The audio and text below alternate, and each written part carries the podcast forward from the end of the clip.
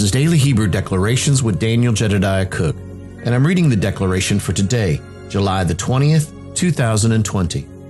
The three Hebrew letters we're honoring today are Zayin, Resh, and Resh. Along with those three living letters, we're also honoring the spirit of wisdom and the spirit of counsel. The declaration today reads this We have been seated with the scepter and crown of authority in the ages of peace making the sound to look to see what Yahweh will say to us so we can look into the future and affect the now. Resh is amazing in, in that its heart is to reveal knowledge that was hidden for ages, but is now speaking. As I was meditating on this this morning, I was thinking about the place of the way that this declaration starts today, and that's with the living letter Zayin where Michelle says, We have been seated with a scepter and a crown of authority in the ages of peace. And I was in a meeting yesterday and I was speaking to a group of people and we were talking about something along this line. Because remember, I've told you guys this before that Vav talks about that direct light of Yahweh and that light of Yahweh that comes in through us. But Zayin talks about the return light of Yahweh so as it comes back up through us as, as sons, kings, heirs, and priests, that light will ascend back up through us and out through our crowns. It is actually our crown that creates and allows for that return light to go back to Yahweh. Now, what does that mean? Well, think about what the crown represents. It represents our authority. It represents the place of who we are in Him and the fact that Yahweh has given us authority over the earth. And so in that place, it's almost as if we become like a candle that is seated inside of a window. Or if you will, we become like a city who's set up on a hill whose light cannot be hidden. Because in that case, then the light of Almighty Yahweh will shine out throughout that crown. And it will really give light to the rest of the world. His light. But it's being passed through us. You see, that adds a responsibility to us. It adds a responsibility of our connection with Him and that place of, of knowing Him. Because, see, in the place where I look into His face, I become what I behold. And so there's a responsibility of, of walking through this as we as we make the choices to look to see what Yahweh will say and then allow that word to go forth into all the earth because it will go forth and it will not return back to him void.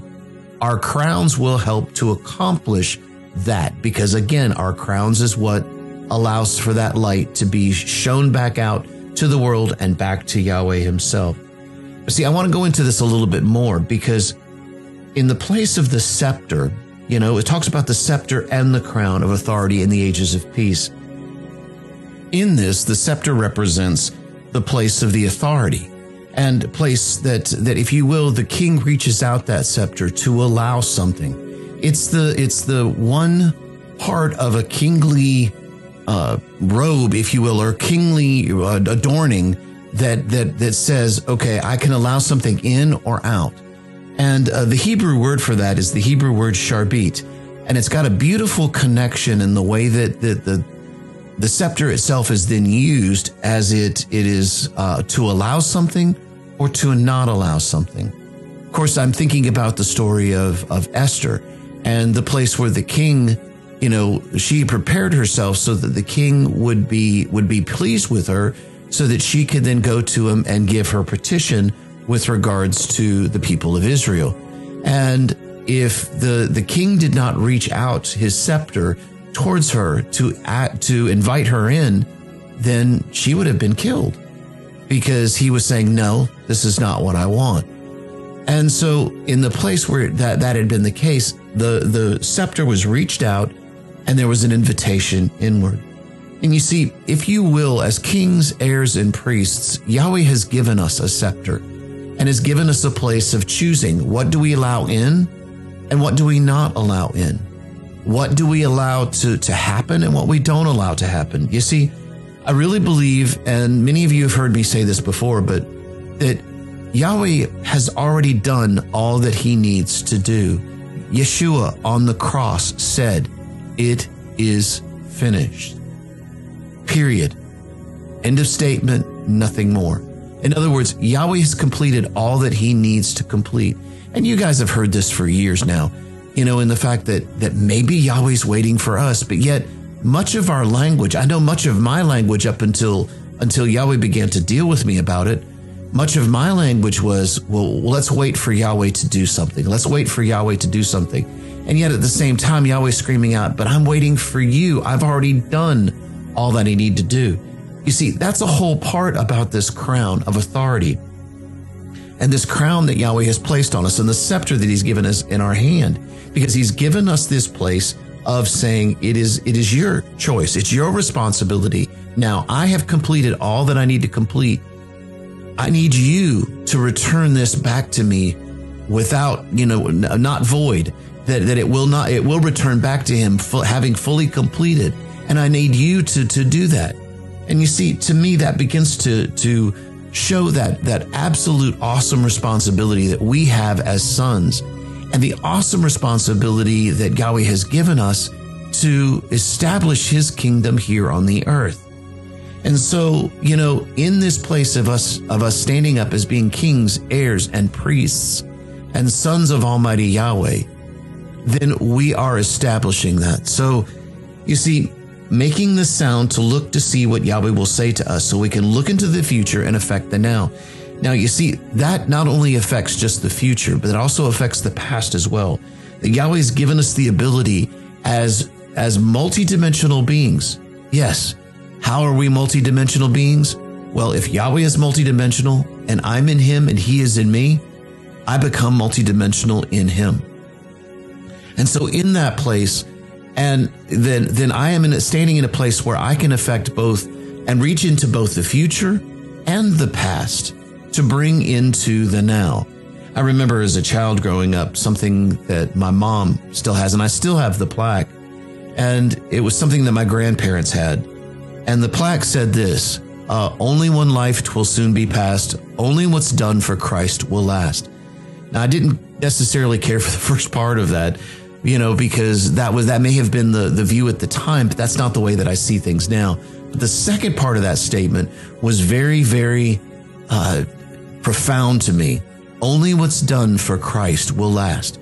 And so there are things that in the past, you know, I know there have been things in my past that that that need to that that are gone. Really, I'm a new creature in Christ Jesus. Old things are passed away, but my mind still remembers them. And yet, in the same breath, I also remember the, the glory of Almighty Yahweh and the way that He took me out of things and the treasures that He gave me that were on the other sides of, of those issues. And those things I want to bring into the now because I never ever want to forget them. How many times did Yahweh call out to the people of Israel and say, Don't forget, don't forget, remember the things that I've already done for you. Because if you remember the things that I've already done for you, you will know that I will continue because I have made you a people to that that, that I, I have made you a people and you have given you the choice and I'm showing you that, that my love for you. I'm showing you that I care for you. And I want you to draw from these places. I want you to draw from the past and bring it into the now, knowing that I will take care of you. I want you to draw from the future, from those things that are yet ahead. Well, brother, once again, you've heard guys have heard me say this over the podcasts for quite some time now. But how can, how can we know the future? Well, we know the future because Yahweh has given us his word. And as we begin to speak, excuse me, as we speak, not as we begin, my apologies, y'all. Uh, Yahweh is still dealing with me on learning how to articulate appropriately. I don't like using the terms as we begin because it to me acts like a one day statement. And I hate the one day statement because that's a carrot dangling out in front of my in front of my face. I'm not going to go with that anymore. As we, from now, state that we can look into the future and bring into the now, I will bring that into the now in this place. And so Resh is amazing in that his heart is to reveal knowledge that was hidden for ages, but is now speaking. See, this is what I'm talking about. I'm talking about this place where our words have been declared into the earth and that gives us, that lets us know what the future is. Because out of the abundance of the heart, my mouth speaks. And what my mouth speaks is what is created. It's what is formed. Yahweh gave us this authority and gave us this right. So let's create today.